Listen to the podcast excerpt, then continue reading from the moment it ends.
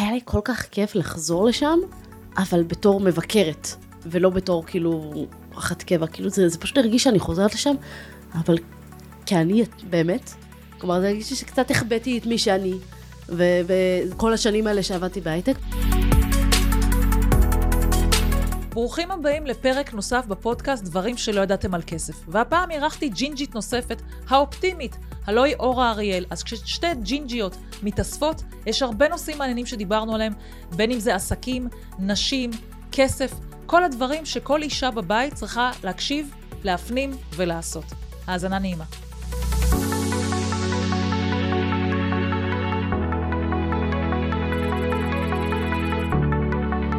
אז אה, גברת האופטימית, זה כבר פתיחה טובה. קודם כל, ברוכה הבאה שבאת לפודקאסט שלי, אני ממש ממש אה, שמחה. אה, איחוד ג'ינג'יות, זה נכון. תמיד תמיד אירוע משמח. לפגוש אותך זה גם תמיד משמח. לגמרי.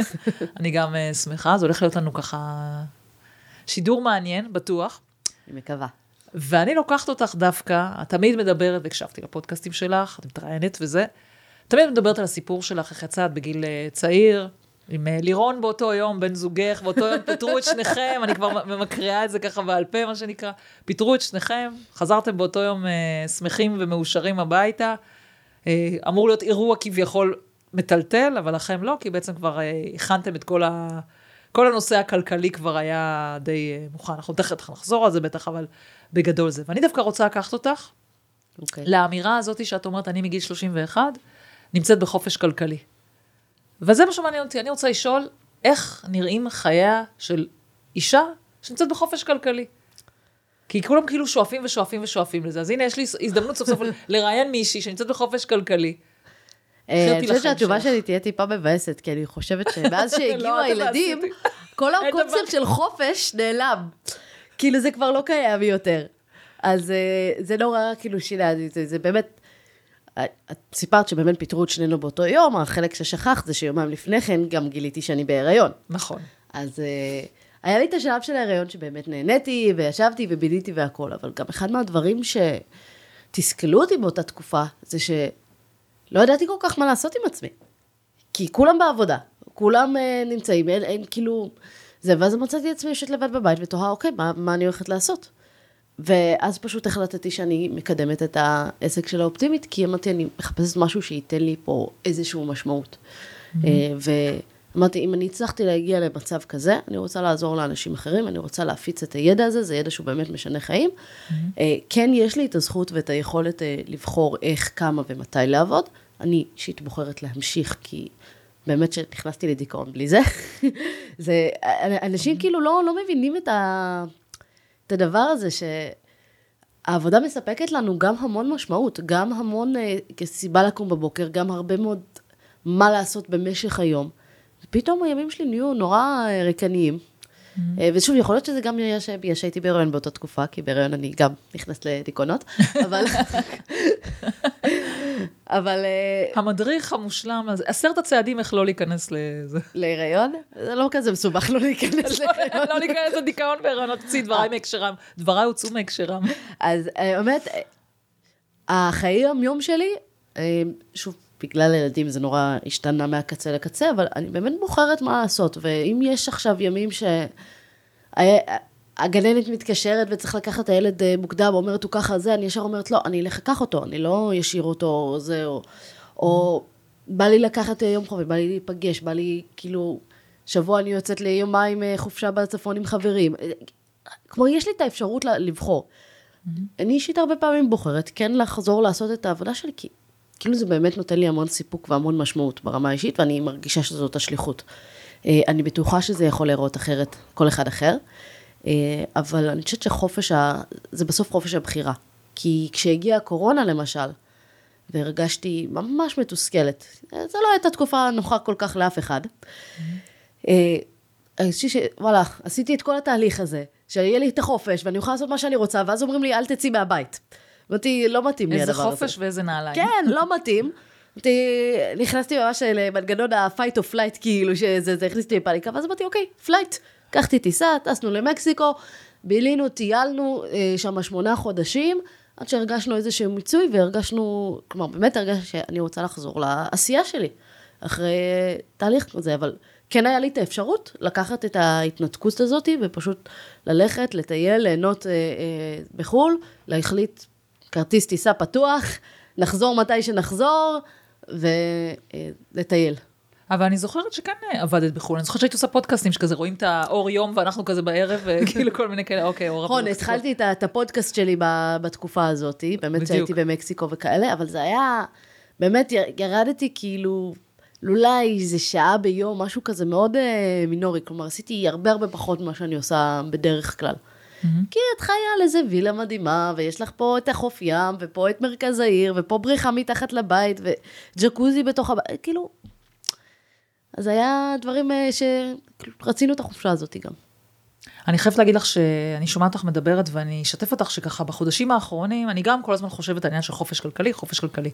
ואני זוכרת כשלפני איזה חמש שנים או משהו כזה, אמרתי, אני אצא לחופש כלכלי בגיל 55. היום אני בת 51, והצעת, אה, עשיתי לי איזושהי תוכנית כלכלית וידעתי כמה אני צריכה לעשות וכולי, ובגלל זה גם אז הקמתי את העסק שלי וגידלתי אותו ומינפתי אותו ובלה בלה בלה בלה, כדי להגיע לדבר הזה. ובעצם הבנתי לאורך הדרך, ובעיקר בחצי שנה האחרונה, אה, האמת היא שאולי בשנה האחרונה, כי היה לי ורטיגו, היה לי קטע של ורטיגו לפני איזה שנה, mm. שמי שלא חווה ורטיגו לא יודע מה זה הזבל הזה, זה, את מאבדת תחוש שיווי המשקל כן. שלך ויש לך סחרחורות. עכשיו, אני בן אדם שיש לי סחרחורות כל ימי חיי, זה לא משהו שמטריד, אבל זה סחרחורות ברמה שאת צריכה לתפוס את השולחן, כי אם לא את נופלת, את, אז זה כמו מכונת כביסה, העיניים שלך אפילו מרצדות, זה, זה, זה, זה נוראי. זה קשוח מאוד, והיה לי איזה חודש, מזל שהיה לי איזה מטפלת שעזרה לי והורידה לי את הדבר הזה. אבל אז פתאום נפל לי הקטע הזה שכאילו, מה אני מחכה לגיל 55? כאילו, מה נסגר איתי? למה אני לא חיה את זה היום, את מה שאני רוצה? הרי בסוף, תמיד יש את זה, כמו הסיפור עם הדייג הזה, מה אתה עושה דג דגים? כאילו, כל הקטע ללכת, אני עובד, בסוף לדוג דגים, אבל גם אני דג דגים, מכירה את זה? כן. אז אני אומרת, כאילו, אז למה לחכות? וזה הביא לי את המסקנה, שבואי, אני כאילו רוצה לחיות את זה היום. היום אני רוצה לחיות בחופש כלכלי, למה אני צריכה לחכות להגיע לחופש כלכלי אם אני יכולה לחיות את זה היום? ומה שמאפשר זה זה עסק, כמו שאת אומרת, כי כל מה כן. שאת סיפרת עכשיו, אפשר לך את זה כי את בעלת עסק. אם היית שכירה, ובטח בהייטק, אז לא היית עכשיו יכולה ללכת, אה, בטח לא שמונה חודשים, ובטח לא זה, ובטח לא לקחת את הילד. בקורונה ספציפית, בגלל שכולם עבדו מרחוק, אז זה לא היה כזה בעייתי. אבל אה, אה, כן, כלומר, יש את, ה, את החופש ויש איזה עסק שלי, ואני כל פעם מודה על זה שזה... יש לי עכשיו את היכולת משלי לעשות, שזה גם אחריות גדולה ויכולה להיות מלחיצה לפעמים, אבל מצד שני, בא לי לשבת ולנטוש הכל ולכתוב ספר. אה, זה מה שעשיתי. אז בא לי כאילו כן להקים את הפודקאסט, אני עושה, אני לא צריכה לבקש פה איזשהו אישור מאף אחד, לא צריך אה, ללכת לדאוג לתקציבים או כל מיני דברים כאלה. אני רוצה, אני עושה מה שאני בוחרת. נכון. זה מדהים בעיניי. נכון, אני אתמול הלכתי לסרט. לא זוכרת מתי פעם אחרונה שלחתי. ב-11 בבוקר קמתי מהמשרד, יש לנו... נכון, דיברתי איתך ואמרת לי את זה. אה, נכון, אמרתי לך שאני בסרט. כן, זהו, כאילו, היה סרט, יש לנו, אני גרה בקיבוץ כברי, ויש לנו אולם נכון. אה, של גם אירועים, וכאילו אולם מופעים, וגם עושים שם סרטים לאחרונה.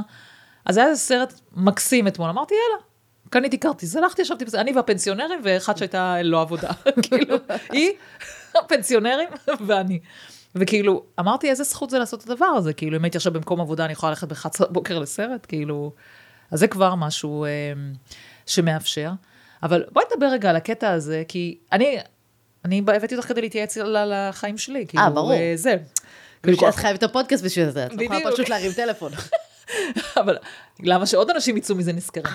אבל, אבל בוא נדבר רגע על הקטע הזה באמת, כשמה שאני מרגישה, שאם אני כבר רוצה לצאת במשך היום, הלכתי לסרט לבד, בסדר? כי מרגישה שאני מרגישה גם, אפילו שכבר הילדות שלי יותר גדולות ויותר מאצלך וזה, אז עם מי אני יכולה ללכת במשך היום? כאילו, תכלס. כאילו, נכון. כאילו, כל האנשים מסביב עובדים, חוץ מכמה חברות שיש לי בעלות עסקים באזור תל אביב, ואני בכלל פה, אבל נכון. כאילו, בסוף גיליתי, וזה אחת הסיבות שאני רוצה בגלל זה לנסוע לקטע של נוודות דיגיטלית, זה שאין לי אז עם מי לדבר במשך היום, תכלס. כאילו, אז גם אני בחופש, מה זה עוזר לי אם אין לי מי... זו, זו הייתה גם התחושה שלי, כאילו, אני זוכרת ממש, המעבר הזה משכירה ללהיות עצמאית הוא מלכתחילה מאוד קיצוני, אבל אצלי זה היה כאילו משכירה לעצמאית שלא חייבת לעבוד אם לא רוצה. ואז אמרתי, אוקיי, ישבתי, וזה... אני יכולה להיות ישבתי, וכמובן, כאילו, הכי קלישאתי, ראיתי עקרות בית נואשות. גדול. ו- ואני כאילו לא ידעתי באמת מה, מה לעשות, ואני מנסה לדבר, לקבוע עם אנשים וזה, אבל כן, כולם בעבודה כל היום. אז אה, בנוודות דיגיטלית זה באמת אה, עולם אחר, זה הרבה יותר... אה, שוב, יש כל כך הרבה סוגי אנשים שמטיילים, זה... כאילו גילינו שיש חבר'ה עושים אה, טיולים, כאילו, לא יודעת מה, קיבלו איזה ירושה, או עשו איזה אקזיט, ואז הם פשוט מטיילים, כאילו, מטיילים ונטו זה, הם הכי כיפים. כי הם כל הזמן רק מחפשים, יאללה, בוא נעשה, בוא נעשה כיף. יש את האלה שחצי עובדים, חצי כאילו זה, ואז לפעמים הם זמינים, לפעמים מטיילים. ולא לא פגשתי כאלה שכאילו רק מטיילים אה, כל החיים בלי, בלי עבודה. זה או שהם לתקופת זמן קצובה, ואז הם באמת מנסים להפיק מזה את את המקסימום, כי עד שיגמר כספי הירושה או מה שזה לא יהיה, או, או שהם, זה הדרך חיים שלהם. כאילו, ממש מטיילים וזה. ואיך לכם זה היה? כאילו, איך אתם אה, ניהלתם את זה?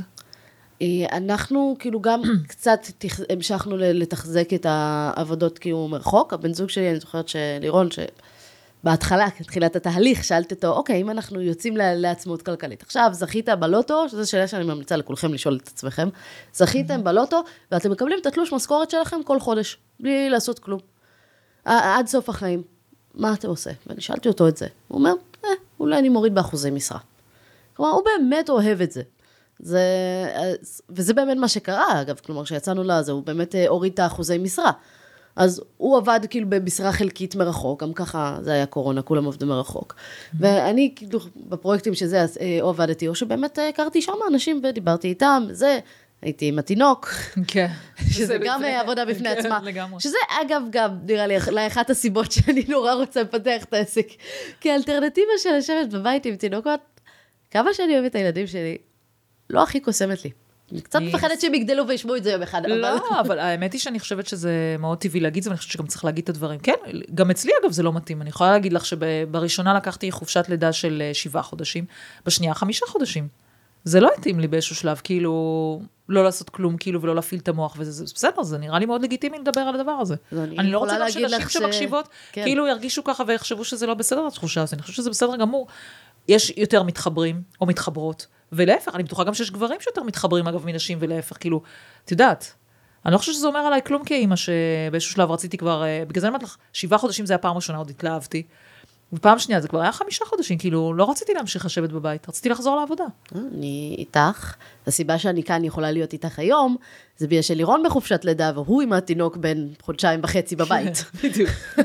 אז, אה, והוא נורא נהנה מזה, ונורא כיף לו, וזה, אז, שוב, גם שנינו בבית, אז הוא לא עושה את זה לבד, כמו שבדרך כלל קורה.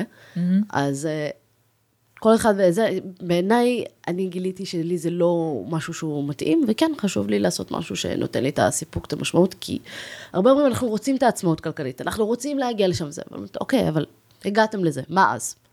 איך יראה היום-יום? וזה הטעות שלי, כלומר, אני לא ישבתי וחשבתי על זה. אז בגלל זה שאלת, בגלל זה פתחתי את הפודקאסט בזה, כי ברור לי שכאילו כולם יש להם איזה מין כזה מטרה נשגבת להגיע לעצמאות כלכלית, ואני התחלתי לשאול את עצמי, בגלל זה גם אמרתי לך שהתחלתי לחשוב על זה שבוא נעשה את זה עכשיו, כי אין לי איזה, כאילו, אם אני חושבת שתסתכלת עוד ב-55, מה אני כאילו אעשה? הרי אני גם אוהבת את מה שאני הילדות עושה. כבר לא יבואו איתך. בדיוק, לגמרי, כבר אין להם את החברים שלהם ולא יודעת מה. אבל גם אני כאילו אומרת, מה אני כאילו אעשה? אני, אני גם ככה אוהבת את מה שאני עושה, כאילו אני מבחינתי, ואם אני רוצה להוריד עכשיו את אחוזי המשרה, so called, אני גם ככה עושה את זה. נגיד עכשיו היה לי איזה קמפיין שלא היה לי חיים, כי קמפיין תמיד זה כזה לחץ וזה חודש כזה, עבדתי נורא קשה. אז עכשיו אני באופן טבעי, את רואה, אמרתי לך, הלכתי סרט אתמול וזה, אני באופן טבעי מורידה את זה. אז כאילו אני אומרת, אז מה, איך יראו החיים שלי אחרת? נגיד ועכשיו, אני לא אמורה להתפרנס מהעסק. והאמת היא שלא מצאתי, בגלל זה אמרתי, בגלל זה סקרן אותי איך החיים שלך נראים. אמרת- אמרתי לך, אני הבאתי אותך בשביל עצמי לדעת, איך גם שאחרים יקבלו מזה. או, בזה נגיד הקטע של לטייל, כי כשאת נמצאת בסביבה המוכרת שלך והכל זה, אז את אומרת, אוקיי, אולי פעם ב- יש לכם סרט או כאלה, אבל... שאת מוצאת איזה שהם תחביבים, או שאת מוצאת אה, זה, אבל כשאת נמצאת במקום שאנשים קצת יותר ב mindset של לטייל ולחוות ולגלות, ויש גם דברים חדשים לחוות ולגלות, אז זה באמת יותר מע- מעניין. כלומר, אה, עדיין, אני חושבת שכמו שאני מכירה אותך, אבל לפחות כמו שאני מכירה את עצמי, יהיה לך קשה להתנתק את זה לגמרי. כי זה כבר חלק ממך, העשייה, הנתינה, זה, כלומר, לשבת ולחזור להיות כאילו איזושהי מישהי אנונימית, ושלא, כאילו לא, רק מטפלת כל היום בילדים, מכינה אוכל, מבשלת ומסדרת בבית, זה לא. עבודה מבחינתי. זה עבודה. כן, זה לא. לשטוף כלים זה עבודה. לעשות את העבודה שלי זה לא עבודה. ובמקסיקו זה אין מדיחי כלים, זה נורא. טוב, אנחנו נוסעים לתאילנד, אני מקווה ששם יש. למרות שתאילנד אומרים שזה יותר זול לקנות במסעדה בחוץ מאשר לבשל בבית, ואני נורא, איך אומרים, זה בדיוק הגישה שלי, אז כאילו אני שמחה שאנחנו אה, באותו כן. אה, ראש בעניין הזה, אני ותאילנד. אבל באמת, אני, אני גם מסכימה איתך, כלומר, אנחנו עושות משהו שגם נותן לנו קול, שנותן לנו ערך. אני גם לא רואה את עצמי עכשיו כאילו לא עושה כלום, ובגלל זה, זה פתאום המחשבות אמרתי, אז כאילו, מה אני אעשה בגיל 55? זה לא שעכשיו אני אעזוב את העסק ולא אעשה כלום. כי אני אוהבת את מה שאני עושה. אני אוהבת לתת את הידע, אני אוהבת להעביר אנשים תהליכים, אני נהנית מזה. היום יש לי מפגש פתיחה של התוכנית אה, שלי, של להפוך למנטור כלכלי, אני מחכה לזה. אפילו שאני אחזור אחרי זה מאוחר ב-12 בלילה, ועוד עם ההפגנות פה מסביב 2 בבוקר, אלוהים יודע מתי, אני אחזור מאוחר, אבל אני חוזרת מלאה, וזה כאילו נכון. ה... הסיפוק שלי. זה, אני מסכימה איתך לגמרי, זה, צריך, צריך למצוא את הדברים שהם מעניינים. עכשיו, הייתה איזה מישהי פעם אחת שהגיבה כאילו לפוסט שלי ואמרה, אם אני הייתי בעצמאות כלכלית, כאילו, היא אמרה לי, אני בכלל לא מאמינה לך, באמת, אם אני הייתי בעצמאות כלכלית, לא הייתי מנסה להמשיך לעבוד וזה, אז אמרתי לה, אוקיי, אז בואי, תני לי רעיונות. כן, בדיוק. מה הייתי עושה? אז באמת, הייתי נשארת במשפחה שלי, באמת, אוקיי, אבל שוב, אוהבת את הילדים, אוהבת הכל. אני, להיות אימא במשרה מלאה, קשוח לי. כל הכבוד לכל מי שעושה את זה. נכון. אני הרגשתי שזה פשוט עשה לי רע.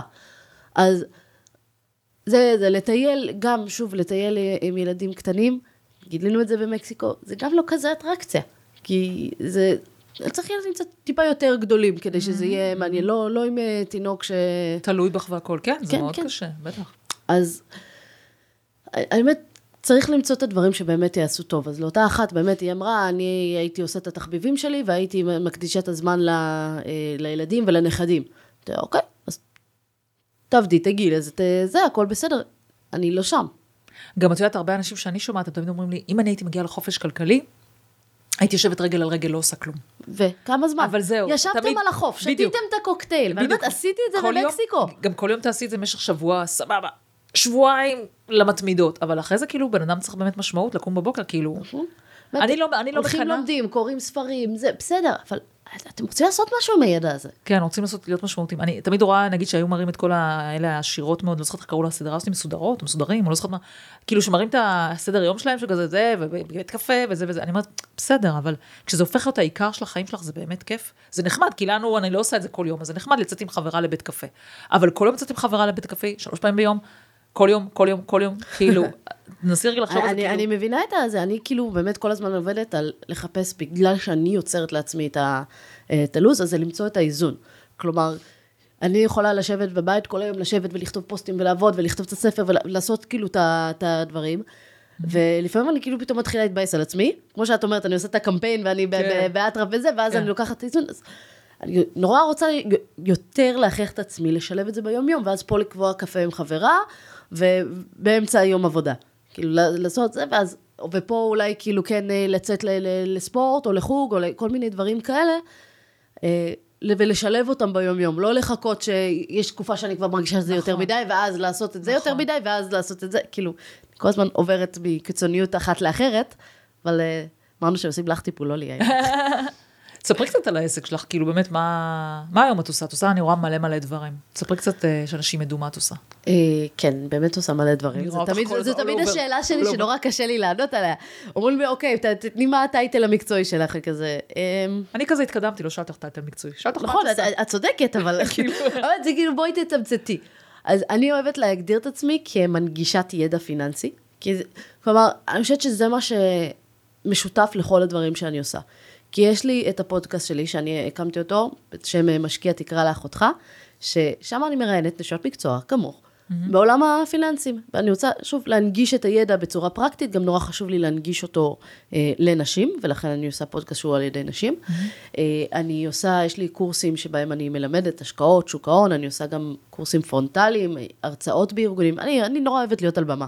אז כן. אה, תנו לי לעמוד על במה לדבר, אני. לא סובלת את כל הלוגיסטיקה שיש, כי הרבה פעמים אומרים, טוב, תעשי קורס פה, תעשי פה, עזבו. אתם מוכנים, כאילו, יש פה איזה מרכז, חברה, ארגון, כאילו, מרכז צעירים או משהו שרוצה כן. לקחת אותי ולהגיד, בואו נביא, אין לי בעיה, אני אעזור לכם להביא את הקהל וזה, תעשו את הלוגיסטיקה, אנחנו ניסגר המחיר, כאילו, תעזבו אותי עכשיו מכל כן, ההתעסקות. גם אני אוהבת את זה. כן, זה עדיף, ברור, גם אני. אז, אה, אז זה מה שאני מאוד אוהבת, להיות על במה, בלי כל הלוגיסטיקה מעבר. אה, ותכנונים פיננסיים אישיים, כשמבקשים, כלומר כשאנשים יושבים, זה בדיוק היה לנו אז את השיחה, שאת יודעת לעשות רק תהליכים ארוכי טווח, ואני יודעת לעשות כן, רק קצרי נכון. טווח, אני לא יודעת מה לעשות, בת...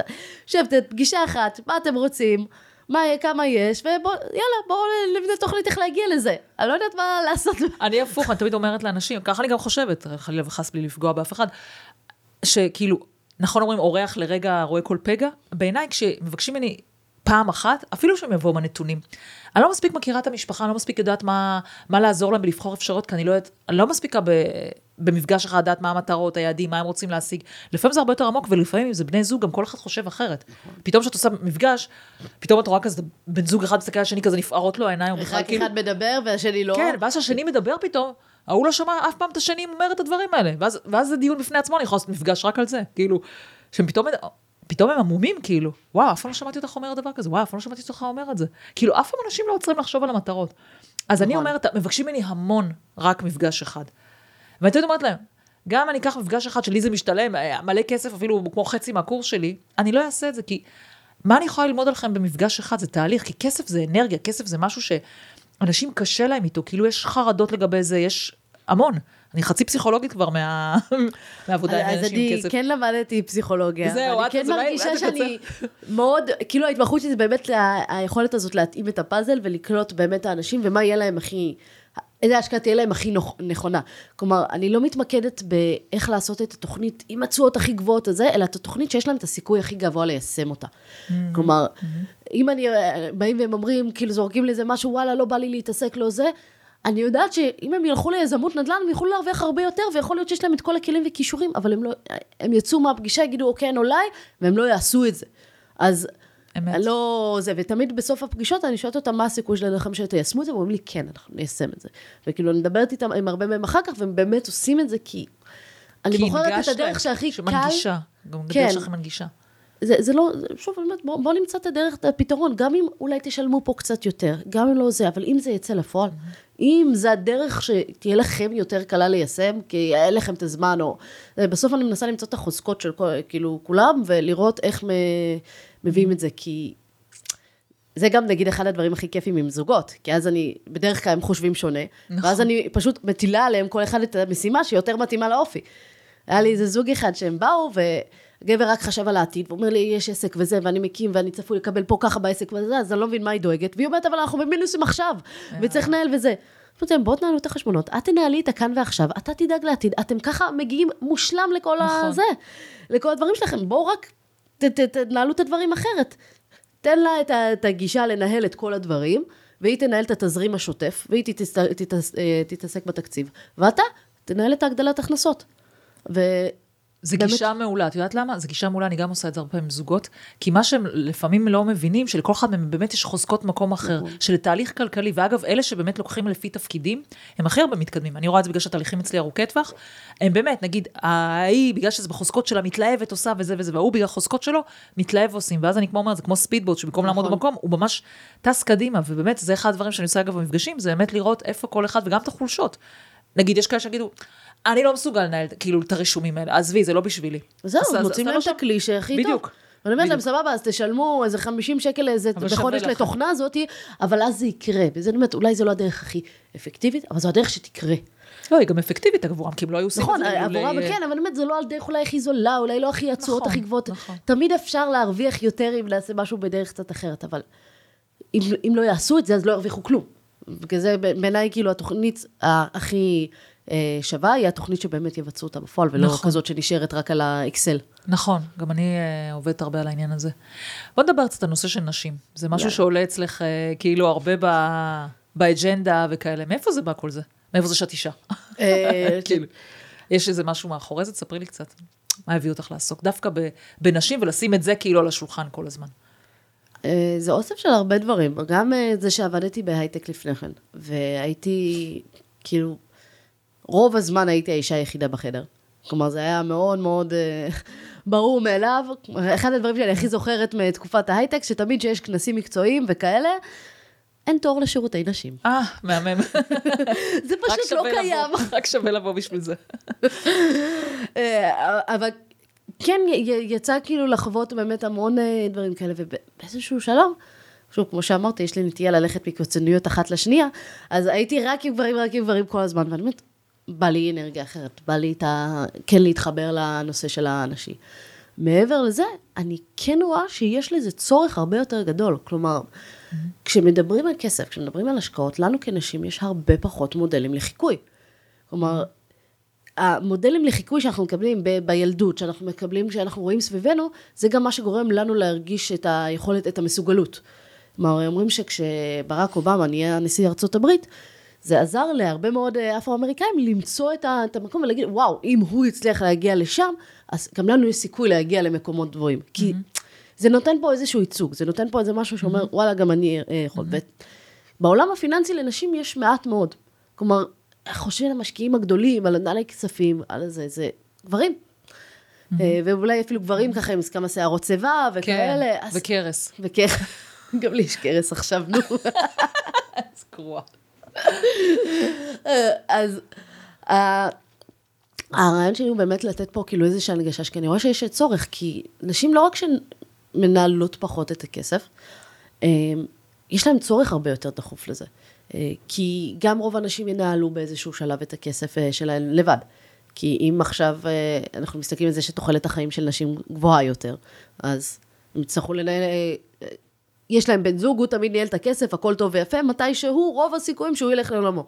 מעבר לזה, יש אה, גירוש, אחוז גירושים יותר גבוה. יש את כל התופ- התופעה של רווקות מאוחרת, שנשים אומרות, וואלה, אני לא רוצה להתפשר, או לא מצאתי את הבן זוג, או לא זה, ואז הן חייבות לנהל את הכסף שלהן בעצמן. ואני אומרת, אוקיי, אז זה יקרה מתישהו, תצטרכי לנהל את הכסף לבד. בואי תלמדי את זה עכשיו, תרוויחי את הפירות של זה עכשיו, אל תחכי שיקרה איזשהו משבר כדי לנהל אותו. ולמה את חושבת שהן נמנעות? אני, תשמעי, בוא נגיד את זה ככה, גם רוב הגברים לא כזה אוהבים לדבר על כסף ולא אוהבים לנהל וזה, הם פשוט, להם אולי קצת יותר קל, כי זה מרגיש יותר נגיש. אה, או אולי הם נדחפים לזה, מוסללים לזה, כי אם אשתי נכון, לא... זה- זה- זה לגמרי נראה לי עניין של הסללה. גברים. אליי אליי פונים גברים לפעמים, ואומרים לי, תקשיבי, אני רוצה שאשתי תהיה שותפה לדבר הזה, אני לא רוצה שהעול הזה ייפול עליי רק. יש גברים שגם, את יודעת, כאילו גם עכשיו אנחנו רואים יותר גברים שמטפלים, אפרופו הנה לירון, שמטפלים בתינוק או משהו כזה, בתינוקות וזה. אז אותו דבר גם גברים באים ואומרים, וואלה, אני רוצה שאשתי תהיה בדברים האלה, כי אני, יש פה איזשהו גלגל חוזר, הרבה פעמים אנשים. אנשים כאילו דוחות את זה, שזה כאילו, אנחנו יכולים לספר פה סוד מאוד ידוע אולי, שזה לא כזה קשה לנהל את הכסף. לא, כאילו זה זה נשמע לא כזה קשה. מבחוץ, אני גם זוכרת אותי, בואי, אני גם התחלתי בגיל מבוגר. יחסית, כאילו, וזה היה נראה לי כאילו, וואו, לחצות את, אה, לא יודעת מה, כאילו משהו מטורף. אבל בסוף שאת יודעת את זה, ואת הכללים הבסיסיים, זה זה לא נורא. כזה מסובך. אפילו אני עם הארבע יחידות מתמטיקה שלי, ולא החשיבה המתמטית שלי, ולא החשיבה האקסלית שלי, ולא החשיבה הכלכלית שלי, המובנית. וואלה, יכולה להסתדר עם זה. אה, זה באמת לא, לא כזה מסובך, ואת יודעת, אני אגלה פה ש... זה רק כן סקופים פה. לא, זה רק סקופים, זה צריך להיות רק סקופ. סקופים. לא, אני חושבת לא. שדיברתי על זה לפני כן, אבל כשאני הבנתי שצריך להתחיל להשקיע. כלומר, הבנתי שצריך לנהל את הכסף, צריך להתחיל להשקיע, צריך זה. הדבר הראשון שאני עשיתי, זה באתי ללירון ואמרתי, אוקיי, לך תשקיע את הכסף. והדבר הכי טוב שהוא עשה לשנינו עד היום זה שהוא אמר לי לא. כן, בדיוק. ותראי איפה הגענו. נכון, אבל, כלומר, זה עדיין, כלומר, גם אני שמתעסקת בזה, והיום נורא, כאילו, זה נראה לי אבסורד, האינסטינקט הראשוני שלי היה לפנות לבן הזוג ולהגיד, תעשה את זה אתה, אני לא רוצה. הוא פשוט ממש לא סובל את זה, אז הוא אמר, תעשי את זה את. אם את רוצה, לכי את על זה. אומרת, יכול להיות שהוא היה אומר לך כן, לא היינו לא, יושבות לא, פה לא עכשיו כ... יכול להיות שאם הוא היה אומר לי, כן, היינו אולי איזה קונים כאילו בית, אולי עוד דירה להשקעה, וזהו, בערך. אה, אז, כאילו, עושים את הסטנדרט. אבל מה היה הנקודה שלך באמת שעשית שינוי אצלך? כי את גם, אה, אני, כמה שאני זוכרת מהבית, זה לא היה משהו שדיברו עליו וכאלה, נכון? לא. זה לא, זה לא היה, יש... אפשר להסתכל על זה, כאילו, תלוי כמה הולכים אחורה, אבל כן. כשהייתי ביצית. כן. תראה, זה התחיל מזה שגם אני לא כל כך אהבתי את העבודה שלי בהייטק. כלומר, אני רציתי כן לעבוד במקצוע שמרוויח טוב. אה, בצבא כן עשיתי תפקיד שקשור למחשבים, והתגלגלתי כזה, ואמרתי, אוקיי, יש לי פה כלוב של זהב, כביכול. תפקיד שאני יכולה לעשות, הוא בסדר. סך הכל הכל היה כזה, בסדר. הבוסים, הבוס שלי, הקולגות, זה, כולם היו, בסדר, לא, לא, לא היה משהו שגרום לי לסבול, אבל בפועל סבלתי, כי פשוט לא, לא הרגשתי את הסיפוק. לא היה לי את המשמעות. זה היה, הרגשתי שאני מבזבזת כל היום את, ה, את הזמן שלי במשרד וזה, מחפשת מה, מה לעשות עם עצמי. אה, שיהיה לי מעניין, וזה לא... חיפשתי איך לצאת מזה, כי נורא קשה לעזוב את עכשיו את, ה, את התנאים של ההייטק. אז חיפשתי פתרון, ובאמת ברגע שהבנתי שיש את העולם הזה של ההשקעות, שיש את היכולת אה, של... אני לא חייבת להחליט בדיוק מה אני אעשה כשאני אהיה גדולה, אני לא צריכה להחליט. Mm-hmm. אני יכולה פה, קודם כל לדאוג שיהיה הכנסה, ואז אחר כך, אוקיי, בואו נשב, נחשוב על זה, מה אני רוצה לעשות. Mm-hmm. אה, ששוב, אגב, בדיעבד אני אומרת, זו טעות. תחשבו קודם מה אתם רוצים לעשות. כן. אחרת תגיעו, ל... תגיעו לשם ולא תדעו מה, מה קורה. אני חייבת להגיד לך שהרבה שנים, אה, אני מאוד אהבתי את מה שעשיתי כשכירה, וגם עברתי, כל שש שנים היה לי ממש קריירה חדשה, והרבה שנים דגדג לי להיות עצמאית. כאילו, כן רציתי את האורח חיים הזה, וכן ראיתי שזה מתאים לי, וגם כן אהבתי את העניין הזה שאני יוצרת משהו, ושזה יגיע לבית שלי ולא לבית של הבוס, או הארגון, או לא משנה מה. אבל הרבה שנים לא ידעתי באמת מה. ואצלי זה הגיע לגמרי בהפתעה, שפתאום אני עשיתי קורס כלכלי, ופתאום נפתחו לי עיניים, אמרתי, אני עם שני תארים, 18 שנות לימוד, וואלה, לא יודעת את הדברים האלה, כאילו, הכי בסיסי, כאילו, כן. פדיחות, פדיחות, מה שנקרא. אז אני אומרת, אם אני לא ידעתי, אז בטח גם עוד אנשים לא יודעים, כי לא שמעתי את זה מאף אחד מהחברים שלי, והפכתי את זה למקצוע, כאילו, הכי לקחתי את זה לכיוון השני. אמ, אבל את יודעת, כאילו, את חיפשת, לא, את היית באמת נורא, בקטע הזה נורא מתקדמת, כי אמרת, אני רוצה לצאת מזה, העיקר שיהיה לי איזשהו את הבסיס הזה, כאילו, לעשות משהו, כאילו, לקבל את ההכנסות פסיביות האלה, כדי שאוכל לצאת ולעשות נכון. משהו, אפילו, את לא יודעת מה. אז איך דווקא הגעת באמת לזה? כאילו, זה גם תפס אותך כמו אצלי, שזה תפס אותך כזה... זה תפס אותי באובססיביות אפילו. כלומר, אני הבנתי שאני צריכה לעשות את הכל כדי להגיע לנקודה הזאת שאני יכולה לעזוב את ההייטק, שהי, מפטרים אותי והכל בסדר, אני לא צריכה ללכת ישר ולחפש עבודה אחרת. אה, זה, זה בעיניי היה מטורף. יצא לי שבוע שעבר לעשות השלמת מעגל מדהימה, שהזמינו אותי להרצות באחת מהחברות הייטק שהייתי עובדת בה, אה, איתם הרבה מאוד זמן, ואז פתאום הגעתי ופגשתי אנשים שהייתי עובדת איתם במשך שנים, והם אומרים, באנו לשמוע אותך את הסיפור שאת עשית, כי אנחנו רוצים, אה, זה, אה, רוצים לשמוע מה גרם לך, איך עשית את זה, ומה, זה, והם פשוט היו כל כך כאילו בשוק, כי הם היו לצידי כל הזמן הזה, הם הכירו אותי, והם לא ידעו את כל הדברים האלה שסיפרתי. ובאמת זה, זה מטורף כמה אפשר לא, לא לראות ולא להבין איפה אנחנו נמצאים וכמה אנחנו סובלים עד שאנחנו מסתכלים על זה מנקודת מבט אחרת, או שאנחנו רואים מישהו אחר שכן הצליח לעשות את זה. כי כאילו באמת, אני עד עכשיו מקבלת טלפונים ואנשים שולחים לי הודעות של כאילו, וואי, איזה, איזה מדהימה הרצאה, פתחה לי את הראש וזה. כי יש משהו. זה גם היה נורא נחמד להיות במקום שבו אני אומרת שפיטרו את שנינו באותו היום, ומאמינים לי, כי יודעים שזה קרה. לגמרי, חוק כזה לראות ברישומים. לא, מכירים את האנשים שזה, אז אה, זה פשוט היה אה, נורא משעשע. אבל איזה תחושה זה נתן לך? להיות שם ו... זה כאילו, היה לי כל כך כיף לחזור לשם, אבל בתור מבקרת, ולא בתור כאילו אחת קבע, כאילו זה, זה פשוט הרגיש שאני חוזרת לשם, אבל כאני באמת, כלומר זה הרגיש לי שקצת החבאתי את מי שאני, וכל השנים האלה שעבדתי בהייטק, ופתאום אני חוזרת ואני היא, ואז פתאום וואו, כאילו, זוכרים שהעברת הרצאות ומצגות, כאילו, אז על כל מיני טכנולוגיות, בחיים לא היה לך את האנרגיה הזאת, בחיים לא היה לך את ההתלהבות כשדיברת וואו, על הדברים מדהים.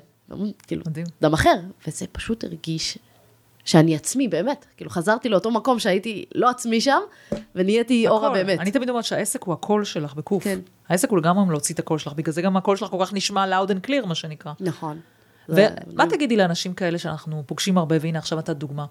אנשים שרוצים לעשות את השינוי הזה, נגיד אלה באמת החברים שלך שהיו איתך desk to desk, מה שנקרא, שנים רבות, והם עדיין שם, ולא טוב להם. איך אפשר לעשות את השינוי הזה? איך אפשר באמת לצאת מזה? תראה, אני תמיד אומרת שחוץ מהעובדה שאני ג'ינג'ית, אין בי שום דבר באמת מיוחד. כי ג'ינג'י זה זן הולך ונכחד, יש רק שהם ידעו. אה, כן, אני ראיתי שעם הילדים זה לא עובד, אה, להמשיך את זה הלאה. אז, אה, אז אני אומרת, אם אני הצלחתי לעשות, גם אתם יכולים. בואו תתחילו זה, אבל יש לזה מחיר, כלומר, לעשות את... הכי קל לעשות את מה שכולם עושים. הכי קל למצוא את העבודה, להיות שכירים ולחזור כל היום, לראות בערב נטפליקס. אבל זה לא הכי קל באמת. זה כן אני... הכי קל, כי זה מה שאנחנו רואים סביבנו, זה הדוגמה שאנחנו מקבלים, זה מה שכולם מעודדים. הרבה יותר קשה ללכת נגד היתר. הרבה יותר קשה ללכת נגד מה אותנו. את יודעת איזה מושג אני הכי שונאת? אזור הנוחות. בעיניי אין דבר כזה אזור הנוחות. כי מה שאת מתארת זה כאילו, נכון, אזור הנוחות. בן אדם הולך לעבודה, עושה את ה... כמה שעות שהוא עושה, חוזר הביתה נטפליקס וזה, הולך למחרת לעבודה, נכון? כאילו סבבה. המשכורת נכנסת בשמיני לחודש, או תשיעי, או לא משנה מה, כאילו זה סבבה, נכון? כאילו בחיצוני, הכל סבבה. אבל בסוף, אני עכשיו בקמפיין הזה ראיינתי מלא אנשים שבדיוק באו במקום הזה, שהם שונאים את מה שהם עושים. וכשאת מסתכלת רגע בחיים שלהם, וואלה, הם אוכלים קש, זה לא אזור הנוחות בכלל. זה לחץ בבית, וזה לחץ מול הבן זוג, וזה שנאה עצמית, וזה לחץ מול הילדים. וכאילו המחיר שהם משלמים, בלא לעשות את זה. ועזבי את האכזבה העצמית מעצמך, וזה, הייתה מישהי שם שממש בא לי היה לנער אותה. אפילו בעלה אמר לה, תקשיבי, תעשי את השינוי הזה. והיא לא מסוגלת. וכאילו בעיניי, המקום הזה, ולא נדבר על מחלות שמגיעים וכל הדברים האלה, ויתר לחץ דם וכל הדברים האלה. אין דבר כזה בעיניי אזור הנוחות, אין פה שום נוחות. מה הנוחות שיש שם במקום הזה? אני לא, לא טענתי שזה נוח. גם אני אגב, אני מסתכלת, לא, אני כאילו גם אומרת לשנינו כאילו על הקטע הזה, כי גם אני ראיתי את זה ככה, כאילו, מה רע לי? מה זה? אבל זה כן בסוף מקום, אני גם נהניתי ממה שעשיתי, אבל אם אני לא הייתי נהנית, אז כן היה לי רע. נכון, גם אני, אם, אם לא כל המסביב היה לי טוב, מהעבודה עצמה לא ממש עניינה אותי. אבל היה לי אחלה חבר'ה שעבדתי איתם, והיה לי בו זמן ממש סבבה, והיה טיסות לחו"ל, וזה היה, היה כנסי, היה... היה אז היית כאילו באזור כיף. הנוחות? כן, הייתי לגמרי באזור הנוחות שם. אבל לא שילמת לזה מחיר, זה בדיוק מה שאני אומרת. אני. אומרת, הייתי מתוסכלת לחלוטין. אז יש לזה מחיר, אז זה לא אזור הנוחות. אני לא אזור הנוחות עם כוכבית. שוב, אני לא אמרתי את המילה אזור הנוחות, אמרתי שזה הכי קל. יש משפט של וורן באפט שאומר, להשקיע זה פשוט, אבל לא קל. אוקיי? ובעיניי זה נורא נכון. נכון. זה לא מסובך, עולם ההשקעות, כשמסתכלים על זה בפועל, כאילו, אתם ממש רוצים, זה, ת- תעשו הוראת קבע, קופת גמל להשקעה, זהו, זה לא מסובך. נכון. לא צריך עכשיו אה, להיות גאוני אה, הדור והכול. אבל ללכת נגד הזרם, זה לא קל, אוקיי? לעשות, הכי קל, לא אמרתי שזה נוחות או זה, אבל הכי קל, ללכת, למצוא איזושהי עבודה, להיות שכירים, להיות ראש קטן, ו- ולעשות את מה שכולם מסביבנו עושים. כן יש איזשהו מחיר לשלם כדי לצאת מהמקום הזה. וכן יש איזה, ש... בין אם זה שאנשים יבואו ויגידו שאנחנו משוגעים, שזה בחיים לא יקרה, אה, לא יבינו מה אנחנו רוצים, או לא יתמכו, לא יהיו שם עבורנו, או אה, יגידו שלא לא נצליח, או הפחדים שלנו, שאנחנו נצטרך להתמודד, כי מי כמוך יודעת להיות בעלת עסק, זה לא כמו להיות שכירה, זה להתמודד, וזה כל הזמן התפתחות אישית. כלומר, אני כל הזמן מוצאת שכבעלת עסק, המצב המנטלי שלי הוא מה שמכתיב את העסק. חד משמעי. וזה כל הזמן התפתחות אישית, כי כאילו כשכירה, היה לי חודש יותר טוב, היה לי חודש פחות טוב. Who cares? הי, הייתי בדיכאון, נפרדתי ממישהו, זה אה? שטויות, כאילו נכון. זה לא... השכר נשאר אותו דבר. בעסק, כשאני מרגישה טוב, כשאני פתוחה לקבל שפע, כשאני רוצה להיות בנתינה וזה, מגיע המון. כשאני הייתי מדוכאת, וכשאני לא... זה, שוב, בהיריון השני הייתי ממש מדוכאת. ההכנסות של העסק אה, צנחו. נכון. ו- ו- וזה, כאילו, זה, עושים את העבודה, עושים את ההתפתחות אישית, אבל זו התפתחות אישית מתמדת, וזה לא פשוט. אה, זה, זה לא קל. זה גם לא נכון. פשוט. התפתחות אישית זה גם לא, אה, זה גם לא באמת כזה פשוט, אבל זה באמת הרבה מאוד אה, תהליכים שהם אה, נורא קשים. אני חושבת שגם מה שאת מתארת פה אולי זה גם אה, אובדן או היעדר אה, כל נושא של, כאילו, את זה העסק. כלומר, אה, פתאום לא הולך לך בעסק, אז זה גם משליך עלייך, כי אז, אז את לא טובה, אז את לא בסדר, אז את לא מצליחה לעשות. כאילו, יש פה משהו שנגיד בעבודה לא הולך, נו, שוין. כאילו, יש פה משהו שאולי קשה, אם את אומרת באמת זה קשה לעשות, אוקיי, לא קל, אז קשה. זה, אני חושבת, הזהות הזאת שכאילו קשה לנו לקבל את זה, שאם אני נגיד עכשיו עושה וובינר ולא מכרתי כלום, מה זה אומר עליי, על דנה מליניאק. נכון. זה תמיד כאילו כאילו- קשה, את עושה את המהלך הזה, את משקיעה, יוצרת איזה כן, קורס, איזה- וצרצרים, צרצרים עוברים. כן, ואז את כאילו, וזה מתסכל, וזה מנקה, וזה כל זמן להתמודד עם הדברים האלה מחדש, ולחזק, אז אני אומרת, את אומרת, כאילו, זה לא אזור הנוחות, גם לעשות את זה, זה לא בדיוק נוח.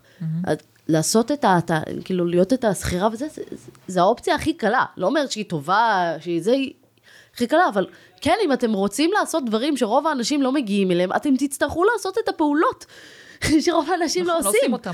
אז נכון. זה, אין פה אה, איזשהו משחק, אז אם רוב האנשים לא משקיעים, לא מנהלים את הכסף, מוציאים יותר ממה שהם עושים, ו- ורוב האנשים במינוס וזה, תעשו את זה, אתם לא תגיעו, אוקיי? אז תקבלו את ההחלטה ותעשו כן את הפעולות היותר קשות. אה, אין לכם פה איזשהו דרך אה, להתחמק מזה, אתם, אתם רק תודו על זה. זוכרת שהייתה איזה מישהי פעם שהעברתי הרצאה לסטודנטים, והיא אמרה לי, אבל תקשיבי, בוא'נה, כל הדברים שאת מדברת, זה מלא עבודה. באמת, את אומרת שישבת ולמדת על השקעות, ועשית קורסים וכאלה, וזה באמת לי, וזה מלא עבודה. התעייפתי מלשמוע אותך, כאילו, היא בטח אמרה. אני אומרת לה, את סטודנטית, נכון? אומרת לי, כן, אז באמת, את עכשיו מוציאה תואר, זה היה אה, כאילו אוניברסיטה יחסית נחשבת, וזה, באמת, את מוציאה תואר. כמה את מוותרת על התואר, כמה את לא יוצאת, מבלה, כמה, זה אוניברסיטה פרטית וזה, כמה את משלמת על ה... טוב, אומרת לי, המון. ואת עושה את זה כדי שתוכלי למצוא עבודה טובה, כדי 8,000 שתוכלי שקל. לעבוד כל החיים, עד גיל הפנסיה, ואז גם הפנסיה לא תספיק לך.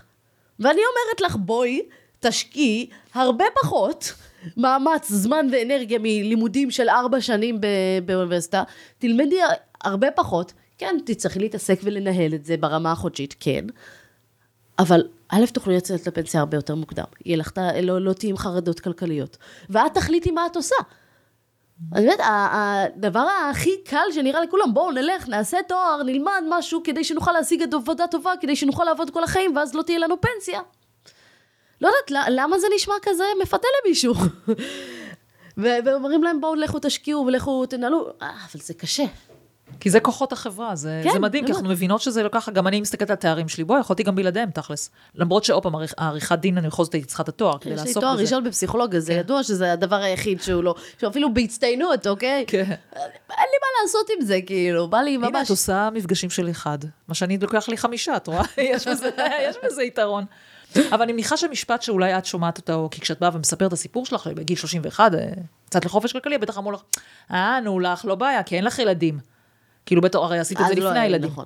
אז האם יש באמת שוני, נאמר, אם אני עכשיו שומעת אותך, בוא ניקח, אני שומעת אותך ויש לי ילדים, אני שומעת אותך ואין לי ילדים. מה את יכולה להגיד לשני סוגי האנשים ששומעות את זה עכשיו ואומרות לעצמם את המשפט הזה?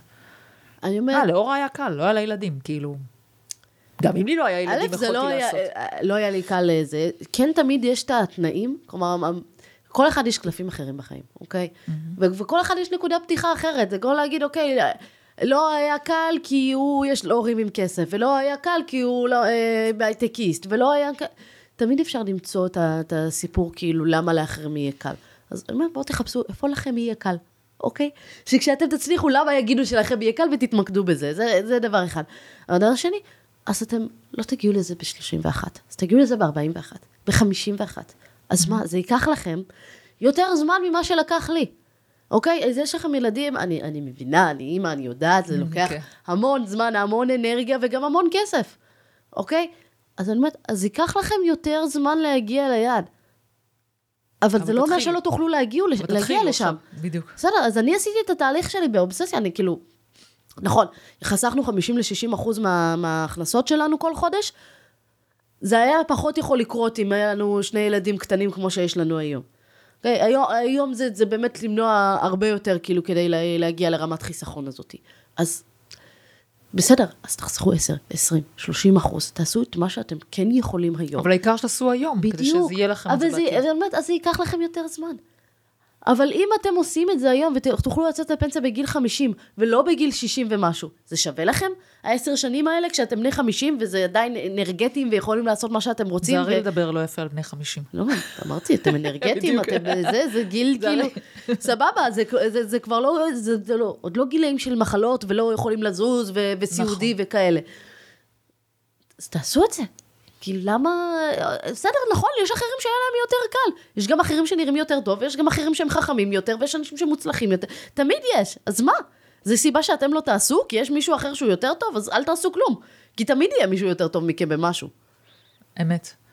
את אמרת שעשית את זה באובססיה. את מרגישה שהיה איזה מחיר ששילמת בתקופה ההיא? על החתירה הזאת לחופש כלכלי? אה, כן, אני חושבת שמנעתי מעצמי המון. אה, המון דברים שכאילו... דברים כיפיים, תענוגות, לצאת, לבלות, היו אומרים כאילו, יש פה הופעה, בוא נלך, אמרתי לא, זה כבר כמה מאות שקלים כרטיס, אני לא רוצה. ושוב, יכולתי להרשות לעצמי, אבל כל הזמן בחרתי שלא, כי היה לי באמת אובססיה להגיע למקום הזה כמה שיותר מהר. אה, אולי בהסתכלות לאחור, הייתי טיפה יותר משחררת את הרסן, כי אם זה היה קורה שנה, שנתיים אחר כך, לא היה קורה שום דבר אה, רע מבחינתי. כאילו, זה היה יכול להיות אה, עדיין סבבה, אבל... אני לא יודעת, אם אני לוקחת שנתיים קדימה, אז היית כבר עם ילד בן שנתיים שזה היה קורה. אה, נכון, מצד שני, שוב, אם אנחנו הולכים אחורה וזה, אז הייתי שמה את כל הכסף על איזה ביטקוין או משהו וזה. בסדר, נו, חוכמה לא- ובדיעבד. אני מסתכלת על הביטקוין, כאילו כל פעם הציעו לי את זה, וכאילו אמרתי, מה זה השטויות האלה, כאילו, כמו מפגרת וכאילו... מדהים, כן, אבל את יודעת, כנראה צריך להיות בשלים לכל הדברים האלה. זה גם לא עניין של בשלים, זה בסוף הימור, כן? כי הביטקוין ספציפית הצליח, אבל כמעט כל המטבעות האחרים לא. כן. אז אה, אפשר, אה, זה, אפשר לבוא להגיד למה לא עשיתי את זה, אבל אם הי- היית הולכת על משהו אחר, כנראה שהיית יוצאת בזה בהפסדים, והיית אומרת למה כן הלכתי על זה ולמה כן לקחתי את הסיכון. חוכמה בדיעבד זה, זה נחמד. זו חוכמה, כן, שלא ממש אה, עוזרת. תגידי, מה את מאחלת לעצמך? אני חושבת שמה שהכי הייתי מאחלת לעצמי זה למצוא את האיזון. זה, זה הדבר שקשה לי קצת בחיים. זה, אני תמיד הולכת אה, או על הכי, כאילו, להיות סופר אה, עסוקה, סופר עמוסה ו- וכאלה, ואז קצת להזניח את החיים האישיים, או אז רק חיים אישיים, ואז אני מזניחה את העסק. אני מאחלת לי, לעצמי למצוא את האיזון בין שני הדברים שאני רוצה לעשות בחיים. Mm. אני לוקחת את זה גם, אני מקשיבה לך ואני לוקחת את זה גם, אומרת, אוקיי, גם אני צריכה לחשוב על זה, על הדבר הזה. נכון, כי תראי, מה את צריכה לעשות, זאת אומרת, אני רוצה לטוס לתאילנד כדי שאני אוכל קצת לצאת לבלות ו- וליהנות, כשבפועל שום דבר לא עוצר אותך מללכת לסרט באמצע היום. אני חשבתי על זה הרבה, על מה שאת אומרת, ואני חושבת שחלק מהעניין שאני נוסעת לתאילנד, זה באמת, כמו שאת אמרת מקודם, זה, לח, זה לצאת מהמקום, ה, אני מרגישה שאני לא מספיק יכולה לחוות וליהנות כשאני באותו מקום. ועכשיו זה מטומטם, נכון. כי נגיד אם אני מסתכלת על זה, כשהייתי בדרום אמריקה, אז עשיתי לי רשימה מה נהניתי שם. הייתי חצי שנה, ממה נהניתי. וכתבתי דברים שהם סופר בנאליים, כאילו רכיבה על סוסים, איזה כל מיני דברים שאת אומרת, יש לי חוות סוסים ליד הבית, כאילו. אבל משהו, אני לא יודעת למה, אולי זה טמטום שלי. כי את נכנסת לשגרה של היום-יום. זהו, כאילו, יש לי חוות סוסים בבית, למה אני לא עושה את זה? אז נגיד השנה למדתי אה, לפני כמה זמן, לקחתי קורס צילום, כי אני מאוד אוהבת לצלם. נורא נהניתי עם הקורס, אבל עכשיו הפעם אני לא מוצאת את הזמן ללכת לצלם, כאילו שזה מטומטם. כאילו, ואני אומרת, אם אני אהיה בחו"ל, אני בטח אצלם כל הזמן. נכון. כאילו, במצלמה מקצועית. כל פעם יש משהו חדש, מעניין. בדיוק. אנשים, בני אדם מתרגלים, מסתגלים לדברים. ואז בדיוק. זה כבר לא נראה מיוחד, אז כאילו, אוקיי, יש לי את החוויה, אז אני תמיד יכולה ללכת. ברגע שאת כאילו בחו"ל וטיול, ואת יודעת שאת שמה לזמן קצוב, אז את אומרת, אוקיי, אז אני כן אלך עכשיו ויעשה את זה, כי אחר כך אני לא אוכל. אני mm-hmm. כן אלך ואראה את האטרקציה הזאת, אני כן אלך לחוף הזה, כי אחר כך אני לא אוכל. ואין לי בבית, ליד הבית כזה חוף ים כחול יפה וזה, למרות mm-hmm. שיש, אבל זה... כי, כי מתרגלים למה שאנחנו נכון, רגילים אליו. למה שיש, וברגע שגם את יודעת שכל יום את יכולה לעשות את זה, זה גם כבר לא מיוחד, אז דוחים את זה. אומרים שכאילו, בדרך כלל משימות נוטות לקחת בערך את כמות הזמן שאנחנו מקציבים להם. אם לנקות הבית יכול לקחת לי חצי יום, או יכול לקחת לי גם שעה, תלוי כמה זמן יש לי. זה... Mm. אולי בגלל זה אני לא מנקה מספיק, אני חושבת על זה. אה, גם אני לא, לא מרשים לי בבית. בואי ניקח אותך למקום אחר לגמרי. אנחנו כאילו מדברים, ואני אומרת, בטח אנשים שמאזינים, אמרות, אומרים לעצמם, וואו, כאילו אלה, כאילו מסברות על הצלחה, מדברות על זה, מדברות על השינויים וזה. בוא נדבר קצת על, אה, על קושי, בוא נדבר על למשל כישלונות בהשקעות. האם, האם היו לך? מה למדת מזה? איך התמודדת עם זה? היו לא מעט. כי עכשיו הרי אנשים חווים את זה, בואי, אנחנו ב-2022, 2023, אפס, לא מרוויחים מי יודע מה, מפסידים נכון. בכמויות. איך מתמודדים? איך לך זה היה? אה, תמיד מתסכל. אין... היה אין... לך כישלונות בזה? כן, בהחלט היה לי אה, כישלונות. כל האפיקי השקעות של אה, קרנות נדל"ן, כפי שאת אה, מכירה היטב, בהחלט כאילו כישלון שאני לא יודעת אם אני אי פעם אראה משם חזרה את הכסף. וזה סכומים באמת יפים, ו... אין מה לעשות, בעיניי מה שעזר לי מלכתחילה זה שכל הזמן מה שהיה לי חשוב, זה הנושא של פיזור. כלומר, לא לשים את כל הכסף רק במקום אחד. Mm-hmm. אז נגיד כששוק ההון ירד, אז uh, הנדלן עדיין, uh, הנדלן בחו"ל דווקא כן עלה, אוקיי? Mm-hmm. Uh, את לא מזמן שאלת אותי איך אנחנו קנינו uh, דירה mm-hmm. וזה, אז אמרתי לך, תכננתי להשתמש ברווחים משוק ההון, אבל בינתיים, עד שמצאנו דירה, שוק ההון ירד. אבל כן, הדירות עלו ברמה שכבר היה לא הגיוני להמשיך להשאיר אותם, כי ידעתי שהירידה תגיע. אז mm-hmm. מכרתי דירות בחו"ל, ואמרתי, אוקיי, אחר כך ניקח את הכסף של שוק ההון ונקנה איתו חזרה, כשהשוק יעלה חזרה ונקנה איתו בחו"ל, כי יש איזושהי מעגליות. אז הפיזור הזה נורא מאפשר לי כן בסוף אה, לישון קצת יותר טוב בלילה, כן אה, אה, להתמודד עם הדברים. זה מבאס, לוקחים את הזמן, זה, ואומרים, אוקיי, מה אני יכולה ללמוד מהזה? אני בעיקר לומדת מה המשקאות שיותר מתאימות לי באופי, ומה לא, אוקיי? Mm-hmm. אז יש השקעות שאולי דורשות ממני קצת יותר התעסקות, אבל כן, יש לי פה בהם את השליטה. כלומר, זה שקניתי נדל"ן אה, על השם שלי, אז כשאני הייתי צריכה את הכסף, יכולתי למכור אותו. Mm-hmm. בקרנות נדל"ן או השקעות משותפות. אין לך שום שליטה. אני לא מתעסקת בשום דבר, אבל גם אם אני צריכה את הכסף עכשיו, אין לי מה לעשות עם זה. אז זה באמת להבין יותר מה, מה יותר נוח לי, מה נכון לי, גם אם זה במחיר שעכשיו אני יודעת ההשקעות הבאות שאני אעשה, אז אולי הם יהיו קצת יותר סולידיות, יהיו יותר זה, אבל אני אומרת, זה ייתן לי יותר טוב לישון בלילה, אז זה, זה מה שאני אעשה, ואני חושבת שההתאמה של הרמת סיכון והפיזור, אה, זה כאילו ה-asset allocation, בטוח יש לזה שם בעברית, כן, שכחתי אותו. כן. אבל אה, איך אנחנו מסדרות אה, ומנהלות את הנכסים ואת הפיזור שאנחנו עושות, זה באמת מה שמאפשר לי לישון יותר טוב בלילה, וזה באמת הדבר שצריך לשים עליו את הפוקוס. שוב, אל תלכו ותיקחו מינופים שאתם לא יכולים לעשות. כלומר, אנשים באים ו... אה, מדברים, סיפ- מישהו סיפר לי לא מזמן על איזה שהשקעה בנכס דיגיטלי שעשו, שהיה בהפסד, והנכס דיגיטלי עצמו עלה איזה 30 אלף שקל. ואז סיפרו לי על בן אדם שלקח, כאילו, ש- שקנה איזה, סייע שם שם שזה 300 אלף שקל. וואי. ולקח את זה מהלוואות.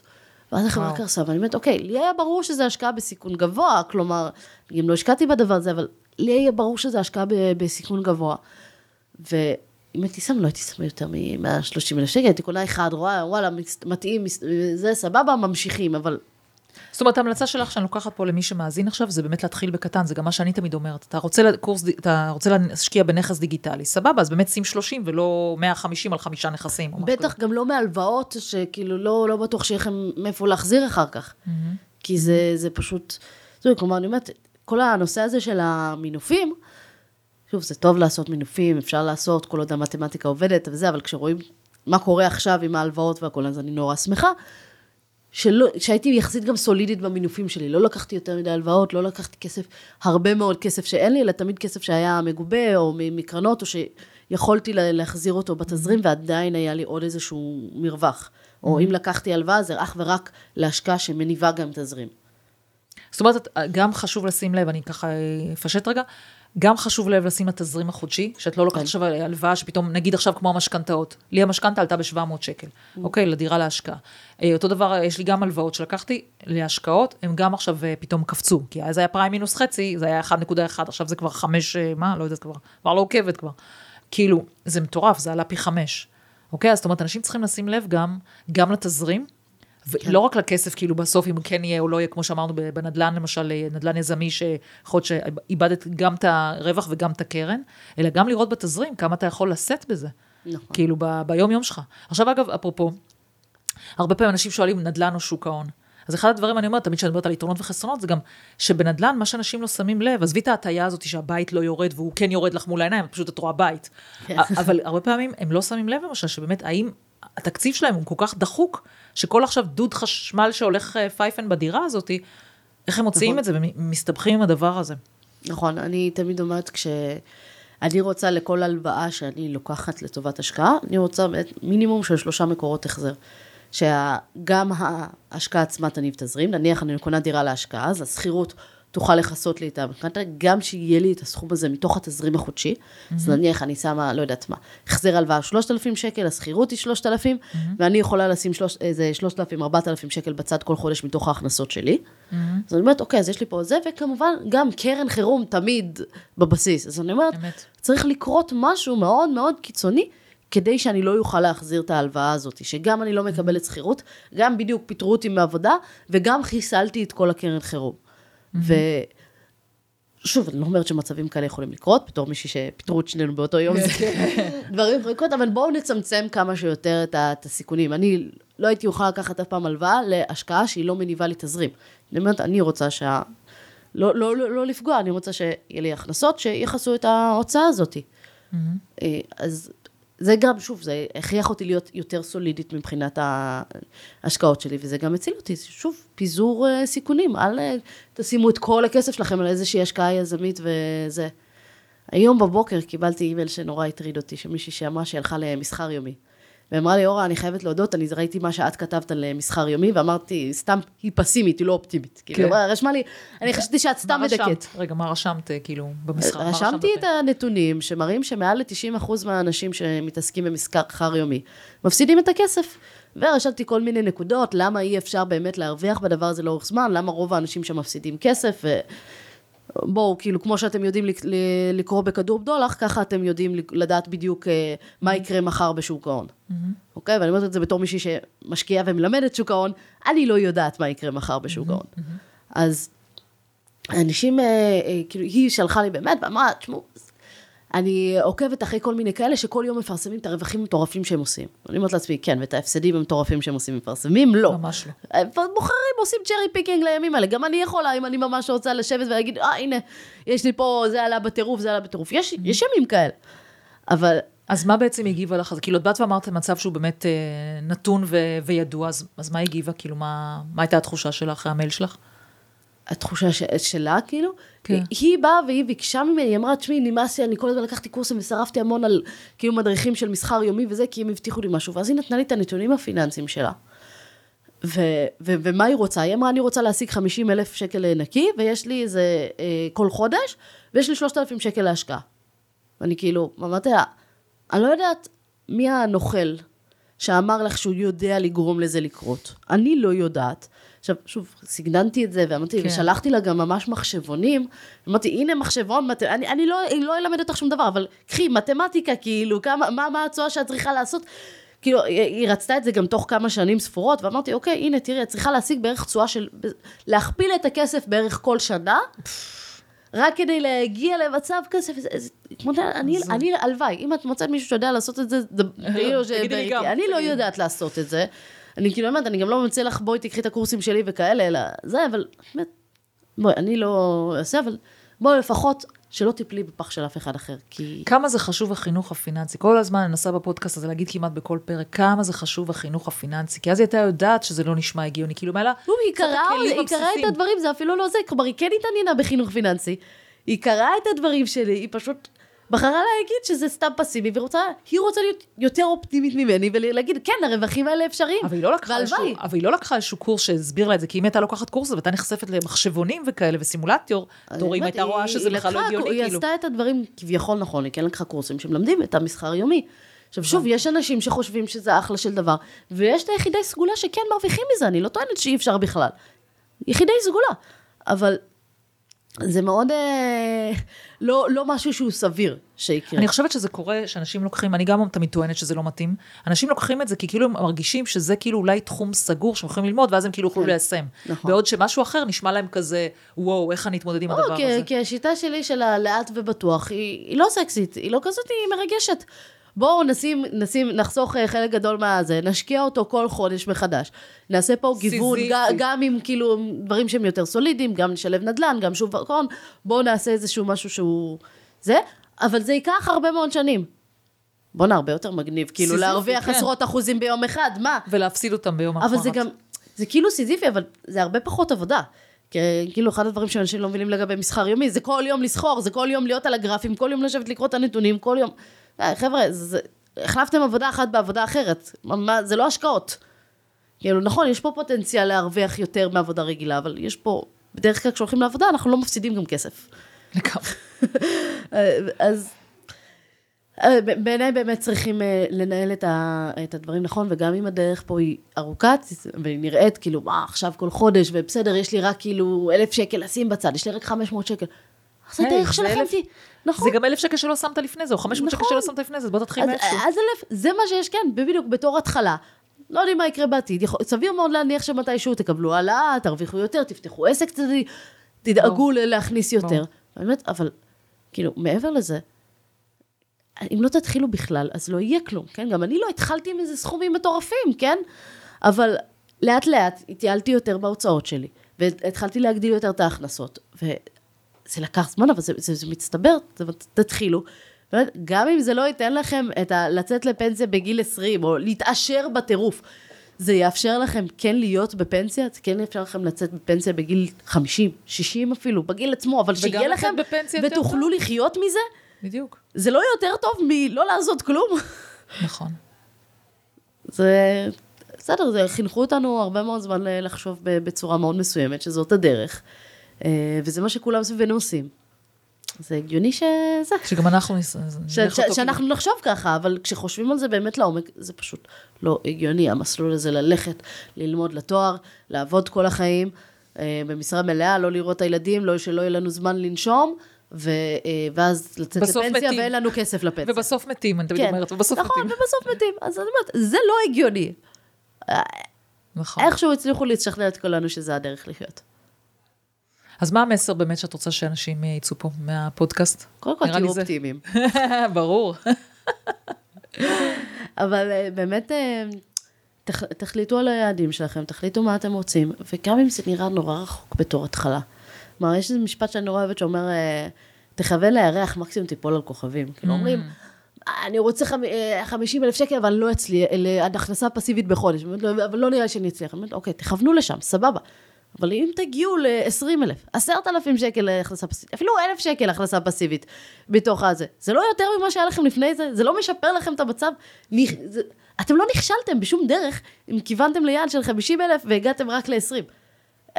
אתם שיפרתם משמעותית ואתם הגעתם לעדיין מקום שיותר טוב מרוב האנשים. ולהפך, אפילו נכשלתם מזה שלא ניסיתם. בעיניי זה כן, סוג של נכון, לוותר, אם, אם לא ניסיתם, מראש. אם אתם אומרים, אה, לא נוכל להגיע ל-50 אלף, אז לא שווה. אוקיי, אבל אם אתם אומרים, כן, הגעתי ל-50 אלף, לא הצלחתי והגעתי רק ל-20, אתם במצב הרבה יותר טוב מקודם. מה משמעית. זה? למה לא? האופטימית, מתה עלייך, כיף. שבאת. הדדי. כיף לשמוע את הרעיונות שלך, אני תמיד אוהבת לשמוע את זה, כי באמת זה כאילו תמיד נשמע כאילו אחר, אבל בסוף זה הדרך אה, לפעול בתכלס. והנה, בתור מישהי walk the talk, אז אה, שיקשיבו לך. תודה, נשמה. ניפגש בתאילנד. לגמרי.